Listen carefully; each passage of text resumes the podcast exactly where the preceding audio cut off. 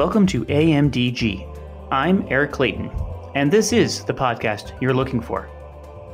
Full disclosure on today's episode it's a deep dive into the cultural and spiritual impacts of Star Wars, just in time for the release of the latest and final installment, The Rise of Skywalker. And it's a real opportunity to find God in all things. My guest, Father Jim McDermott, is perhaps just as big a Star Wars nerd as I am. He's a screenwriter and the Los Angeles correspondent for America magazine. And he writes a weekly newsletter about pop culture and spirituality called Pop Culture Spirit Wow. And naturally, he's done a lot of writing, reading, and thinking about Star Wars. Now, now, before you hit that skip button, I'm, I'm talking to you, literally every one of my friends ever. I can promise you that our conversation on Star Wars isn't really just about Star Wars. We're talking here about the nature of forgiveness and redemption, the impacts of structural sin and violence, and the role stories play in our understanding and development of our own personal spirituality. I've got a good feeling about this, and I hope you do too. Please remember to subscribe to AMDG wherever you listen to podcasts. And if you think this is the baby Yoda of podcasts, then don't forget to leave us a nice review on iTunes.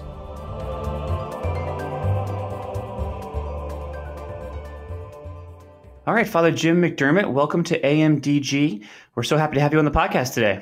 Oh, thanks so much. It's great to be with you.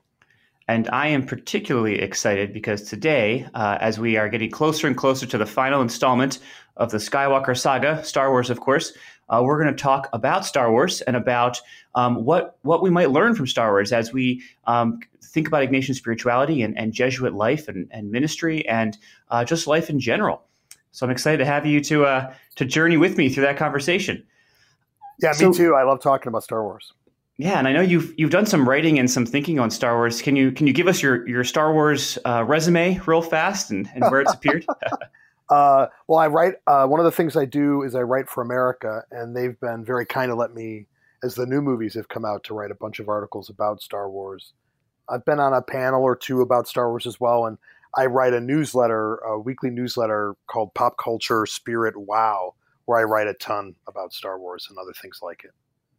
Awesome. So you're always thinking kind of at that intersection of, of, of culture and uh, you know pop culture in particular and uh, spirituality, right? And and yeah. why these things matter. And I hope you can answer for me. I you know I I am my my Star Wars credentials are I'm just a huge fan and I'm always trying to convince my friends and, and family, you know, this this matters. This is exciting stuff, and and and not always to great success. So maybe you can answer that question. you know, why why does this matter? Why is this uh, you know fantasy uh, Western science fiction thing that's 40 years old? Um, why is it stuck around, and and what what does it have to say to our culture? What has it said to our culture that's of importance? Yeah, that's a good question, and it's funny. Uh, like I, I certainly have friends and family. Like I have a nephew who's actually probably all my nephews and nieces have never seen. I don't know if they've seen any of the Star Wars movies. And there's a certain amount. I'm obviously a little older. I grew up with Star Wars. Uh, there are people in my generation that haven't, and there's it's sort of a point of pride almost. Like, no, no, I've never, I've never needed that. Um, and I actually appreciate that point of view in the sense that so for me, like, like you said, pop culture and spirituality, I, I think a lot about that intersection. And I think that there are different stories that sort of speak to something deep inside people, to their kind of their yearnings or questions or struggles. And, and no one story is going to be able to do that for everybody. Uh, uh, other than maybe hopefully scripture, but I think even there, like that's probably me more speaking as a Catholic and a Christian. I think a Muslim or a Jew might say, well, actually, bits and pieces maybe, but it's pretty different, right? So uh, I think what's most essential is people like holding on to the stories that do speak to them wherever they find them. Uh, for me, why Star Wars is important is I don't know. I I think it's a story that's about. It's funny. I think that story has grown more timely as it's gone on. Like I would say today, the questions that it poses or about hope um, and having hope in a context that's trying to grind down hope.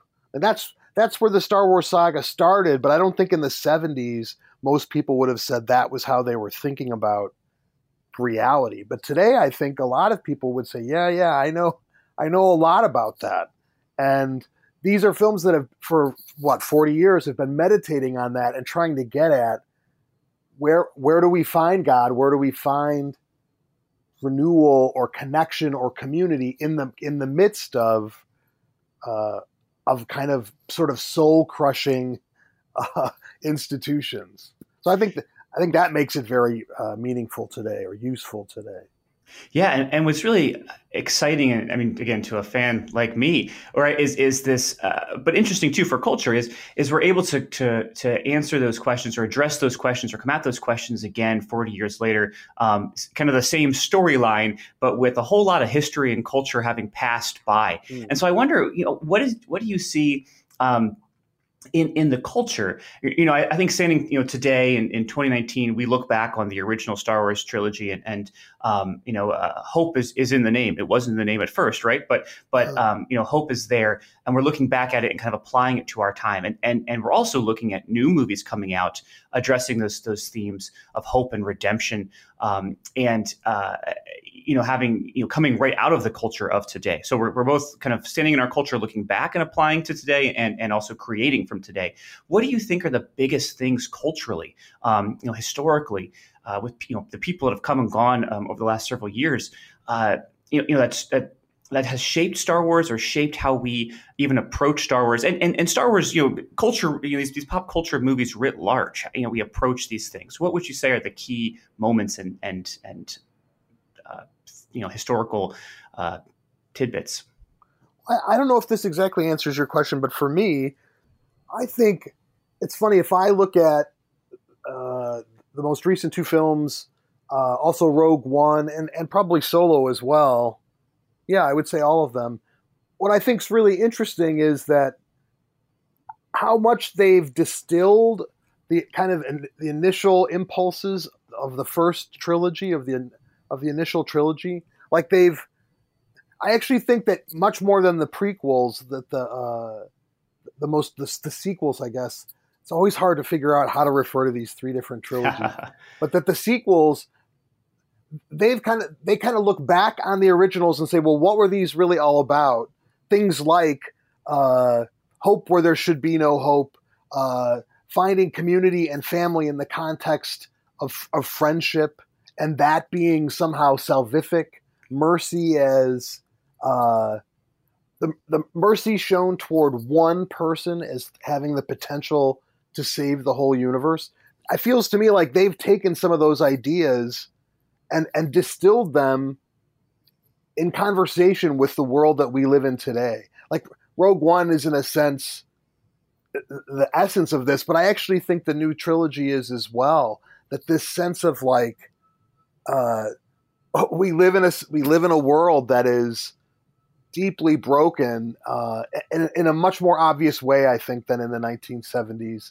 And and and yet the themes of, of those of the initial films of the 70s films in the 80s that they sort of they make more sense today because because the context is so problematic that we live in that uh, the notion of hope is much more dear and bold just enormously bold. I don't think when you star wars is a great movie and a new hope but i don't think you realize how sort of brave and courageous it is until you're living in a world that kind of starts to feel like that, where it does feel like it's just going to come down to like uh, uh, kids from uh, European kids like Greta Thunberg or uh, the, the the teenagers from the Parkland shooting, mm. like very small groups of people just being willing to put themselves out there uh, and be brave despite the sort of a number and power of forces arrayed against them. If that makes yeah. any sense. No, that, that, makes a lot of sense. And, and I'm thinking, you, you, mentioned Rogue One. I'm thinking of kind of the uh, the you know Rogue One versus Star Wars: A New Hope, right? And I think one of the things that people talked about in that the original Star Wars, right? They, you know, it, it didn't feel no one really felt like they're in danger. You know, it was kind of a a, a, a nice journey to uh, you know the the award ceremony with the Death Stars blown up, and then we see in Rogue One, um, everyone's in danger and no one makes it. You know, spoiler alert.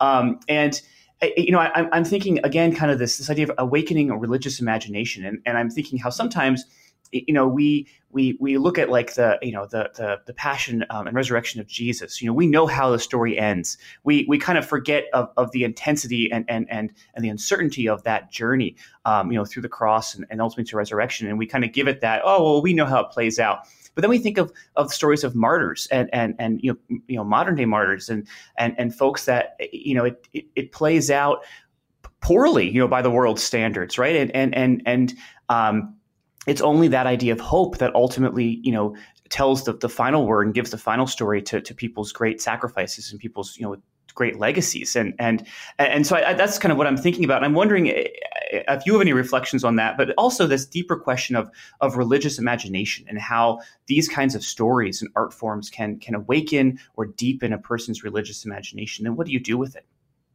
Yeah, it's interesting. You know, I'd say there's a there's a difference. Uh, one difference between a lot of martyr stories, as I understand them, which could be wrong, and sort of the way that martyrdom plays out in, in the Star Wars saga, especially in a movie like Rogue One, is that uh, in some ways martyr stories are often painted as uh, while they're while we'll say like that the church is fed by the blood of the martyrs, it often seems uh, it, it, it doesn't really I don't find that, that those stories are often quite so interested in the community as they are in the individual. Like the whole point of what goes on in a film like Rogue One, it's not, I mean, sure, there's the journey of the characters and their redemption, but really that story is about actually trying to save everyone. And I, I, I feel like there are periods, there are certainly parts of martyrdom in the Catholic tradition that's not about that. That's about it's like about being true to what you believe and trusting that you'll be saved in some eternal way as a result. But it's less, I, I find it can become more individualistic and, and as a result, from the perspective of today, more problematic. Um, mm. Not to say that I think that's more like the early church than I would say of the church of the last of the 20th century for sure. Um, the church of uh, the uh, martyrs of El Salvador, for instance, completely different situation much more like Rogue One in a sense, where they're just where they're living out of a hope uh, being true to what they know, what they believe, because they think it is salvific for everyone, and then being willing to accept, as Jesus did, sort of the consequences of being true to that. So that's just, I, th- I think martyrdom is a really complicated, uh, the complicated notion in the Catholic Church, and not not an unambiguous one. I, I find it. Um, but in that other question about religious imagination. Let me just, I just want to push back a little bit. Like there are two kinds of imaginations I think that we can talk about. Uh, there's the spiritual imagination and the religious. And the spiritual is, I think, in some ways more central to the Star Wars saga, at least insofar as as I think it, the way it speaks to people. I think that what Star Wars often does is it speaks it speaks to a yearning that we all have inside us for for both some kind of sense of God or a, a bigger force in our lives of a, of, a, of something beyond the material, and and also a, a yearning for connection, you know, a, a yearning for a sense of community that is that is meaningful, and those the reason I make sort of the, the distinction that that is spiritual rather than religious is because religion is about sort of a, a specific form of of a, sp- a spiritual experience. It's sort of what comes next, you know. So the mm-hmm. Jedi mm. would be sort of, I think, a more uh, they fit more of a sense of a religion, or at least they're a piece of they're a piece of a religion. They're the, sort of the the presbyterate, I guess, of a religion. And I think Star Wars is interesting from a religious imagination standpoint as well, but it's it's it's interesting in a different way. At least I think, I because I as these movies have come out, they seem to be they seem to have posed gradually a, a critique of religion, a critique of what institutionalized religion can do, often does, the limitations that it bumps up against. And I that's that's interesting. That's a that's very interesting for our religious imagination insofar as as I think it's I think it speaks to things that we experience in the Catholic Church and that other Christians probably experience in their uh, communities as well and other religions. Like some of the problems that that come with any institution that then the institution has to find ways to overcome. But if I were going to say which is primary in the Star Wars saga, which is what, which is the thing that sort of brings people to it, I'd say it's probably more, it's more that spiritual yearning, that yearning for, yeah, for connection. Connection is something bigger than ourselves. Yeah, no, I, I, appreciate that that distinction, and and I, think some of the uh, the things that you were saying uh, particularly uh, kind of the first part there about, about martyrdom and about um, different kinds of, of, of, martyrdom, you know, really just makes me think of, of, of, the ideas of justice, right? And the idea, you know, the, the, need to live in right relationship with, with one another and how we see in, in Rogue One, um, and even that kind of casual reference to to the, the sacrifice of those folks, right? Um, that was in, I think, A New Hope, right?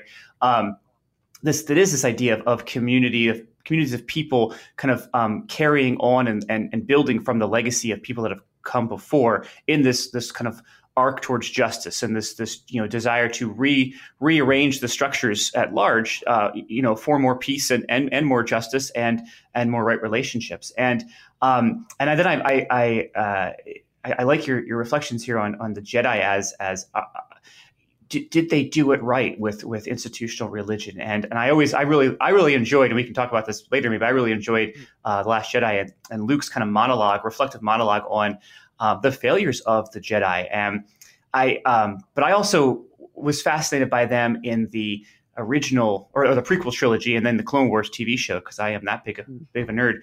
Um, same, same. This perfect. Okay, good. We're in good company. But but this idea of the Jedi as keepers of the peace that are then sent as generals into war. Um, and uh, and that tension that for a kids TV show they did a really nice job of of, of exploring. Um, and so uh, you know what what are the lessons there uh, for for those of us that are in institutional religion uh, for for the Jesuits uh, as a, as a society for for anybody that are you know again they're deepening that religious imagination. You know, I, I, one of the things I, I love about fantasy in general is that we can kind of look at something um, through a different lens, right? That that kind of has good parallels in, in the real world, but nothing quite the same. And I, and I think the Jedi present that with this this this problem of how do you be how are you a keeper of peace while leading a war um, and and really fighting hard to to overthrow one side yeah, that's a good question. I mean, uh, I think I like. Uh, I think it's it's deeply. It's funny. I, I think I like how in the new series. Uh, I think I like the way the Jedi function in the context of war better, in that they're involved. They're involved, but they're only part. They're they're appreciated as only part of the effort. Uh, that's somewhat true in the original trilogy uh, certainly, bec- certainly it's true because really Luke's the only one in a sort of a Jedi role, and it's so it's up to people like Han and Leia and Chewbacca to kind of make a lot of the most important things happen. Lando, um, but but there's a way in which maybe this is more true of the prequels, where the Jedi are sort of the center of of the war, as the as just the kind of the most talented and powerful soldiers, and that I think becomes, I think that becomes problematic, and maybe maybe the analogy is when uh, Jesuits or members of other religious orders or diocesan priests and sisters, when we become too close to the uh, to the centers of power, to kings, to presidents, prime ministers, like there's a, I think our function is we function better when we're sources of hope and inspiration and and challenge and and when we become too connected or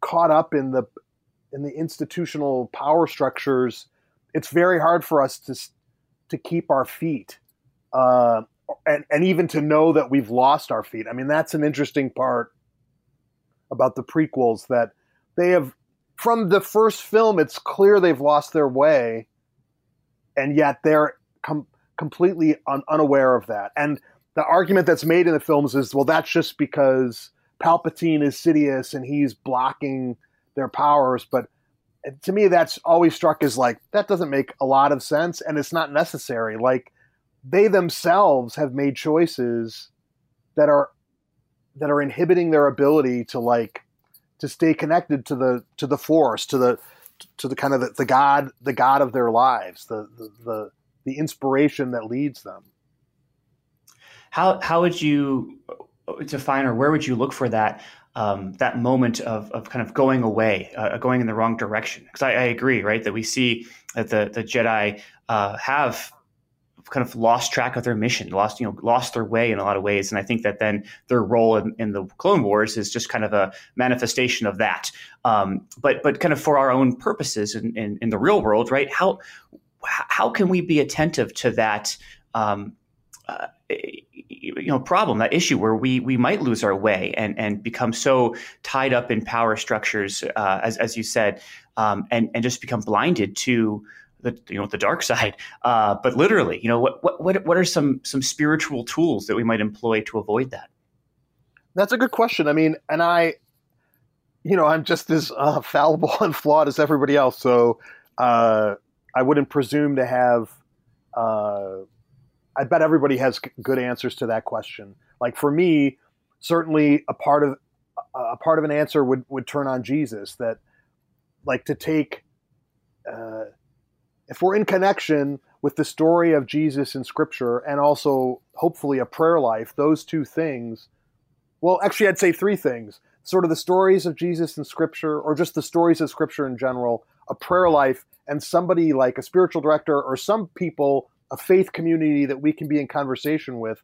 Those three things, if if we're going astray, there there should be flares that that rise up from one of those things. So, for instance, you know, uh, I think one of the most challenging aspects of of just being alive, and let alone being a Christian, is that you're not really allowed to write anybody off.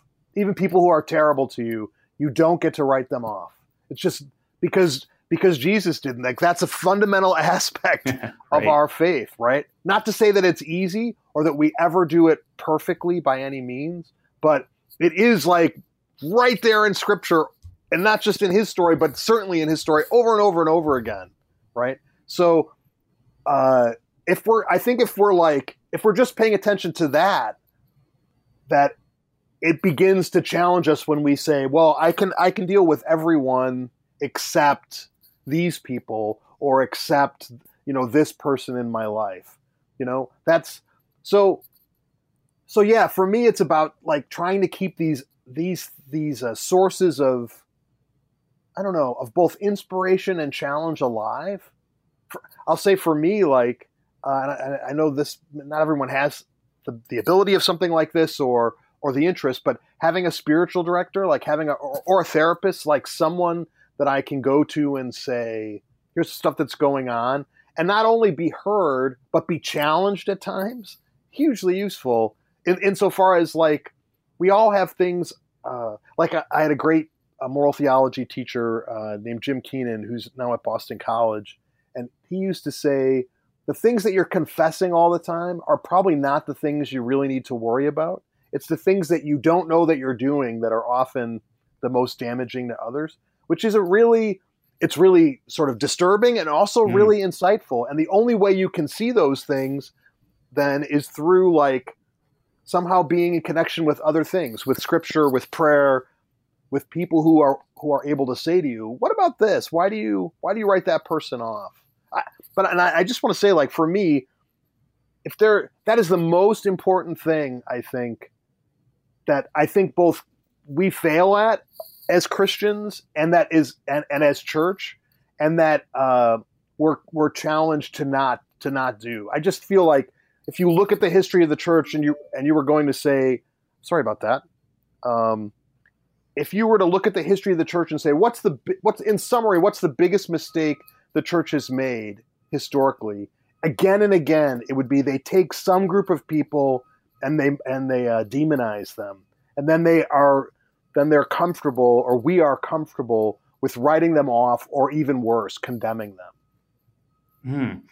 Yeah, I, I, you know, it's that you need that strong community and a community that you trust, a, a, community of again individual, you know, individual people could be your spiritual director, your family, your friends, but again, it points to that need for relationships that of people that are going to challenge you to uh, assess and reassess and constantly look at your own biases and prejudices and um, just get a deeper look. And I really like that idea that that the things that the things that we are confessing, while while perhaps problematic, are, are perhaps hiding uh, again clouding clouding our judgment clouding our, our ability to understand those deeper problems um, which I, I, think brings me to uh, a famous scene that that has been you know in, in star wars and empire strikes back uh, that uh, has been reimagined in a number of other mediums across the Star Wars franchise now. But that that cave on Dagobah, right, where where mm. Luke uh, goes in, uh, or he's he's about to go in, and, and at Yoda's instruction, and he says, you know, what's in there, and and Yoda says, only what you take with you.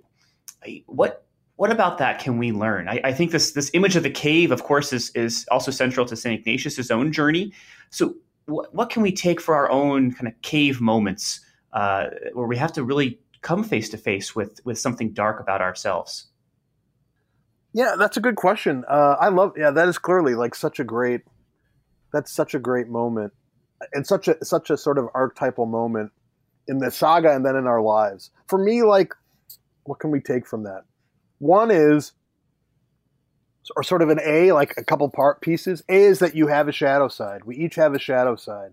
We have parts of ourselves that we don't see parts of ourselves that we're ashamed of um, or think that are bad or dangerous. Um, probably a B would be uh, that we're so afraid of that piece of ourselves that we're we've kind of blocked out the fact that it's even there, um, so that for some reason we really don't want to look at that. But then also, I think sort of the C, the kind of the the uh, the gift of it is that that part of ourselves cannot hurt us. That in fact, it's it's there to help us. You know that the uh, the monster uh, uh, in the basement or under the bed we put there for some reason at some point. It was it was originally there to help us, and that if we can welcome it back out into the light, that it will help us. Like, and and I'm taking some liberties with the cave, uh, with the actual cave story on Dagobah because in that situation, really, it's it doesn't seem like it's a gift right in the moment. It seems like it's Luke seeing uh, Luke seeing that he's really the same as his father, and that seems like a very bad thing, right? Mm. That does not in the moment. The insight seems to be like you're gonna you could turn out just like him, but actually actually i want to say that's the moment so that's and that's in a sense how yoda and obi-wan take that moment is that it's that this is the big danger with luke is that he could turn out like his father. But where luke goes with it is to a completely different place in the sense that it gives him empathy toward his father. He identifies with his father and that's that's the gift. That's the real opportunity of that of the cave experience is that it it opens you, it doesn't close you up.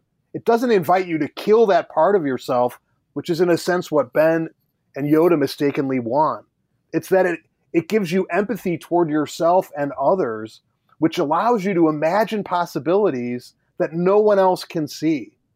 I, I think that's for me that is that that cho- that moment and that choice that Luke makes over the course of the saga to show mercy instead of uh, the more pragmatic solution, the more seemingly the, the, the, the right solution to kill his father. Like the fact that he chooses otherwise, like that is the most important. That is the most important moment in the whole saga, which I hope again is is repeated in a different way in the new in the new series.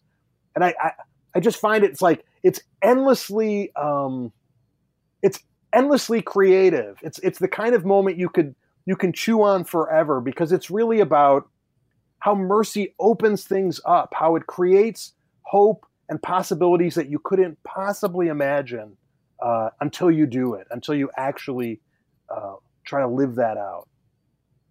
Yeah, and, again, it's, it's hope, redemption. They they come up again and again in our conversation and in the um, the, the, Star Wars saga. Writ large, and, and they're foundational to our faith.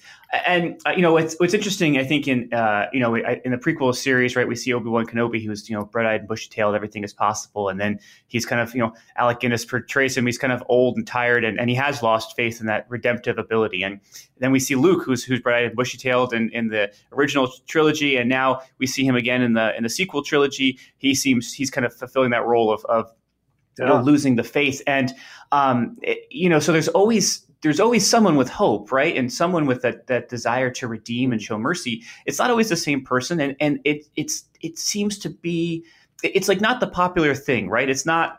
It's like one person in the in the series, maybe two people who are like, "Oh yeah, we can redeem this guy," but it's not like everybody is is like the, the quest is to redeem. It, the quest is to is to kind of get rid of that that problematic character. Um, so what what do you make sense? How do you make sense of that? Um, uh, you know, particularly thinking about Luke in the in the in the sequel trilogy, this this loss of faith, and and then you know Rey kind of coming in and sparking it again to a degree. Um, but uh, you know, it's just I, I'm just struck by this. You know, a lot of hope, and then not a lot of hope, and a lot of hope, and then not a lot of hope. What, what are yeah. your reflections? Yeah, yeah. I'd say uh, that's interesting. Um, it's funny. I I don't actually think the series is about redemption as much as it is about mercy until you get to The Last Jedi. And what I mean by that is I feel like the series is often about people being put in the in the position of will they forgive someone else? Will will Luke uh, will Luke forgive his father? Uh, will um, Anakin forgive the Sand People or the Jedi? Um, and now, sort of, will can we forgive uh, uh, Ben? Right? Can can his father forgive him? Can his mother forgive him? Can but when we get to when we get to the Last Jedi, it, it does change. It takes on a redemptive component in a sense. Although I still want to put it more in the key of mercy, in that Luke is Luke, who's now the, the old middle age, more older than middle aged guy, is being asked, "Can you forgive yourself?" And in a sense, Han was asked that in The Force Awakens. And this is like, it's funny. These movies are always for a new generation, right? But being the being old and having lived through all through them from the beginning, I just I so appreciate the the kind of the older person uh, arc of this new trilogy. Like when you get to be in your 50s and 60s, maybe even earlier than that, you there's just a lot in your life that you've screwed up and you don't and and so you live with kind of either trying to bury that or trying to figure out how to live with that. And in a sense that's what i feel like that's what i feel like both i don't think that's really an issue so much for leia although maybe it would have been if if if, if carrie fisher had been alive for the last movie. But certainly those are the arcs of han and luke in the first two films and they're just it's about learning to forgive yourself. And again again there's if you can do it if you can sort of face the mess you've made the things that can come from that are unexpected. The power the opportunities the gifts the blessings for others that can come from that are are unexpected. I actually think it's funny you make that comparison between luke and ben ben kenobi. I love that comparison.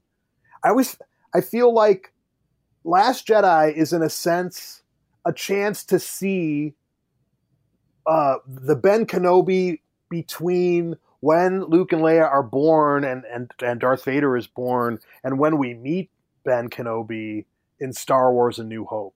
Like, mm. what happened in those 18 years? Like, p- certainly part of his journey should should have been having to face his own mistakes with Anakin and his own failures and and he's clearly still having to learn stuff in the course of the original saga because he because his conclusion is we're just going to have to kill this guy. It's like, well, that doesn't really seem to fit. Doesn't seem to fit with what your whole thing is about, Ben. But uh, so there's still more journey for him, but we never really get to see the mess of him. We only get him as sort of the exciting, fun, idealistic guy at the beginning, and then the sort of wizened old man at the end. And I one again, one of the things I love about Last Jedi is just it's just the messy middle aged is is a mess is a mess.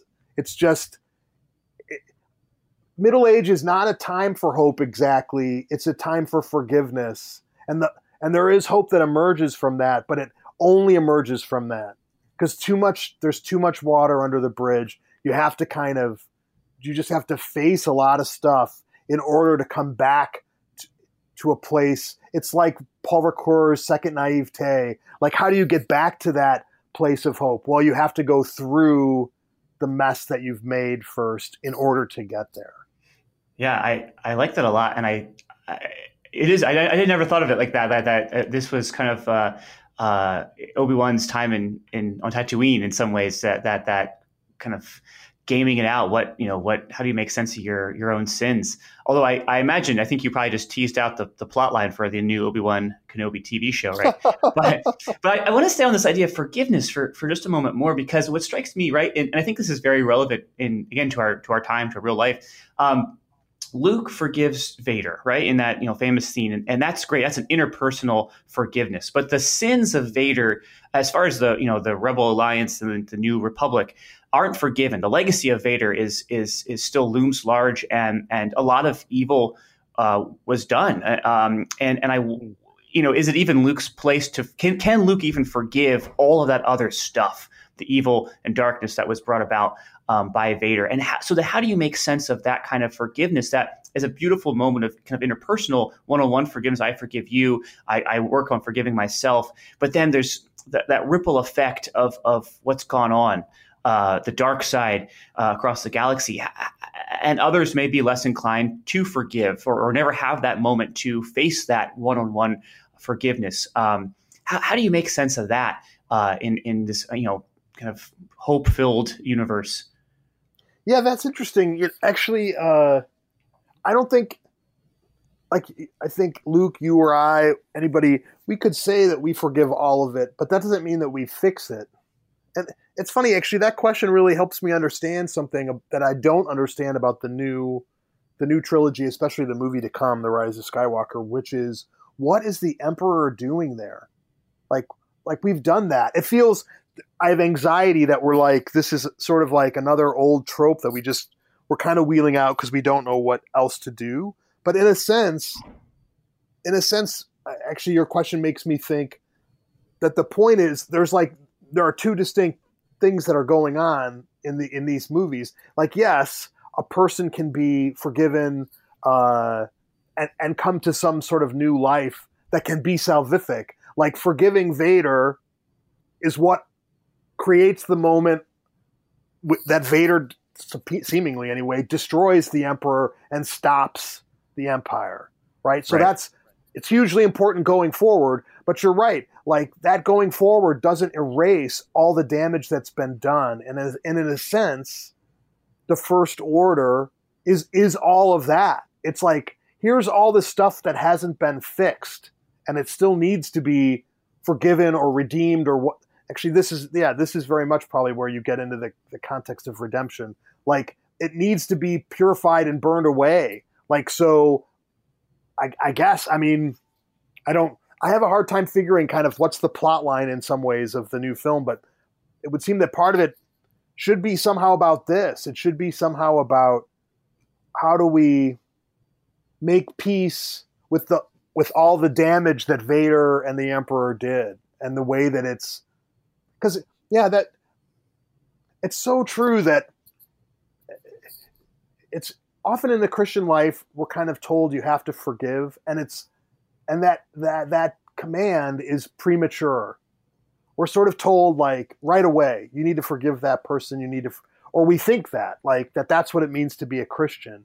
But if you don't go through the part the process of like accepting the the pain that you've been through as a real thing, as a valid thing, then you you don't really you don't really uh, it doesn't go away. It's still there under the surface. So, yeah. in a sense, I mean, I feel like uh, the First Order, even Vader's helmet. Like, what's the deal with that? Where did that come from? what's the voice that Anakin or that uh, Ben hears coming from it? Like, that's clearly not Anakin's voice, right? Because he's he's passed on to a better place. But all of that, the second film didn't really deal with any of that. Just, but I assume the third film will have to. Like, what? How does the First Order even manage to come into being? Like, why would the? It is. It, it has to be. It's all this leftover violence and and horror that, as you as you as you rightly point out, I think has not been has not been solved yet. Has not been faced yet.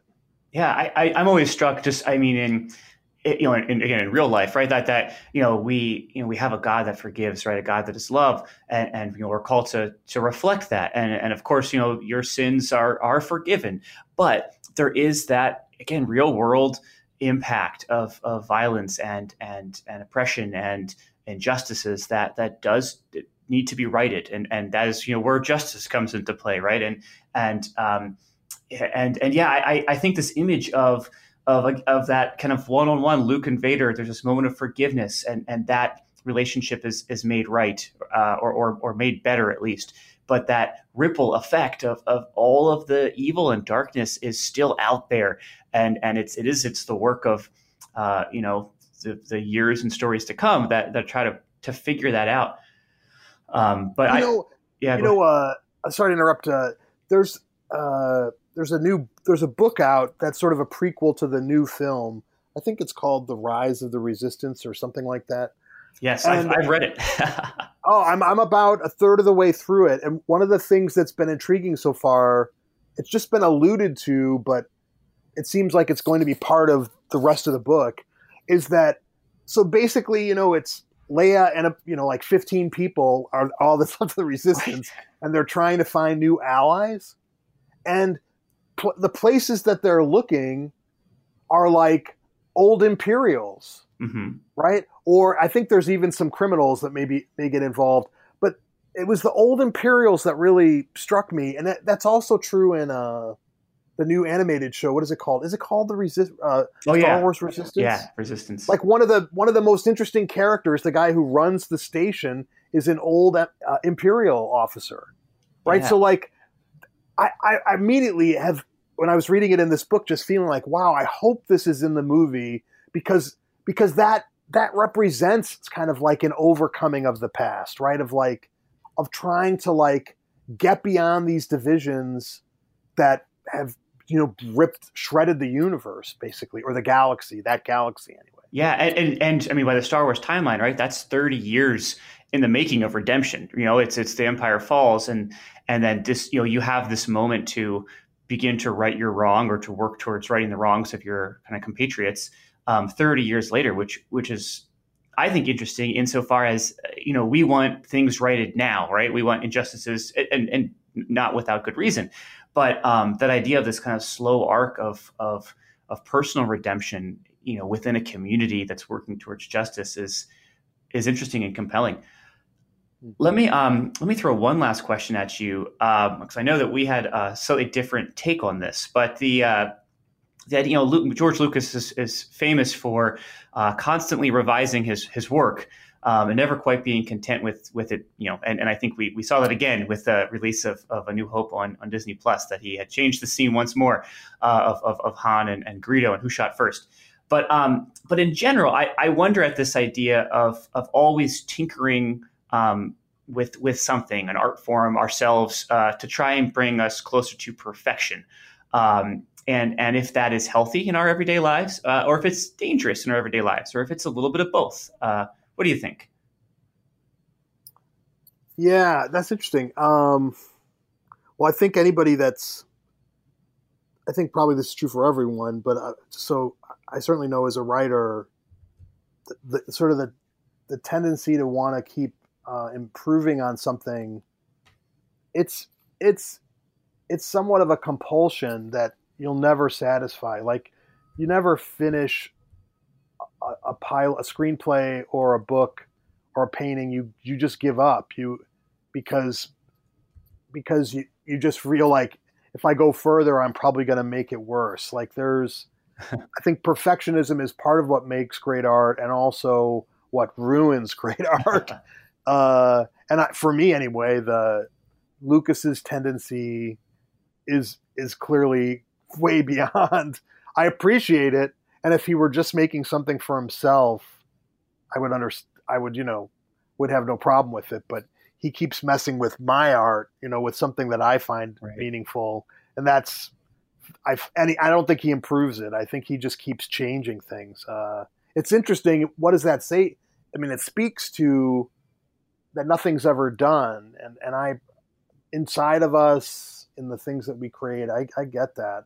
Um, I just wish that he would keep he would allow us to have the version that we want as well. That's the that's the part that I, from the Star Wars angle that I find just really bizarre and frustrating. Like, fine, if you want to make these cart, you want to keep adding cartoonish elements or changing the ethics of Han Solo and, and A New Hope, like fine, but let me still have the version that you gave me that I fell in love with. Like, that's just to me, that's just bizarre. Like Stephen King rewrote The Stand. I think most people would say the new version's better, but you can still buy the original version. You know, um, so like, so for me, I, I don't know. I think the pursuit of the perfect is like I was just reading an interview this morning with Phoebe Waller Bridge, and she people different people were asking her questions about her process. The, the, the, woman who wrote and acted in the in Fleabag created Killing Eve, is rewriting the James Bond script. Um, fantastic, genius. Uh, and she was saying she was saying something in it about you know it's that drive for perfection or something like that that really it allows her to create such great work. You know that it's and so I, I think a lot of artists would say that that perf- that, that sort of that drive as destructive as it can be personally at times, is also very uh, creative. Uh, it's fruitful. It can be very fruitful. In the in our own life, I don't know.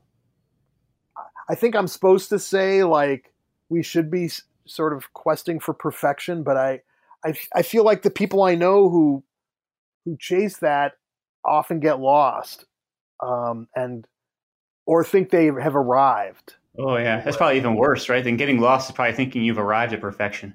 Like probably, yeah. probably even more damaging to relationships. Yeah, it's. I mean, I, I don't have the answer either, but it's um, it, it's a it's an ongoing balance, and yeah, I, I'm just struck by you know looking looking at it play out in, in George Lucas's work and the um, you know the problems that has arisen that have, that have arisen among uh, among the fans.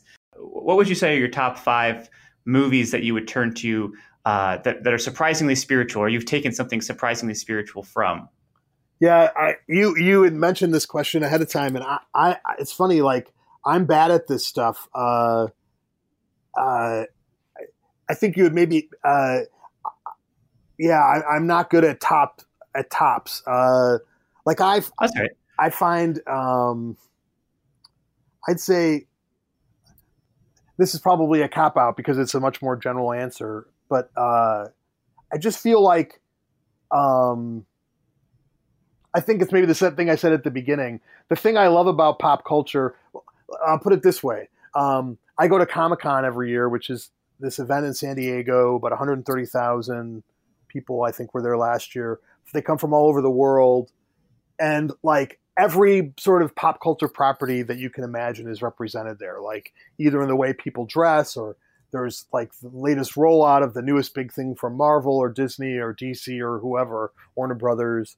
Um, but what I love about it, the thing that I've realized this makes it so meaningful to me is that you walk around that room and you see all these people from all walks of life and they have the same look on their face that you do, which is like part just like wonder, like how did I get here, and part gratitude because it's like being at Comic Con or an event like that. It, it helps you realize the spiritual dimension of the stories you love. Like it helps you get in touch, I think, with how certain stories that you might have just thought were sort of amusing or, or, or enjoyable as a kid, that actually they taught you something or they continue to, to sort of feed and nourish and encourage you even now, right? And that's for me, that's like so when people say like, what are the what are the top five like spiritual movies, and they don't have to be like the you know the Bells of Saint Mary or something like that. I always think like every movie and TV show and comic book and book, they all have the capacity to be to be that. It's just it's just for different people. And in some ways I feel like as church or as a Jesuit, my job is to, kind of learn from other people and help them help help see like oh yeah here if god is in all things then he's also in spider-man. And like if i can learn from them how that's true then i can then i have a better sense of god and probably i can also do my own job better of helping people sort of connect with with god. Because i might they might not know that it's god they're seeing in spider-man or that that it's they might not be able to articulate the, the spiritual aspect of that. So for me, every movie, it's not necessarily in my top five, but it's, I think every movie could be in somebody's top five spiritual movies. I really any movie at all. I like it. It's a cop out. I know. No, it's, it's good. It's a good guy. You you, you uh, defaulted to the Jesuit God in all things. I think that's a win. well, Father McDermott, it has been a lot of fun. Um, thank you for your time and your reflections. And uh, we'll have to connect uh, once we see the rise of Skywalker and see what we thought. Yeah, thanks. This has been a blast. I really appreciate it.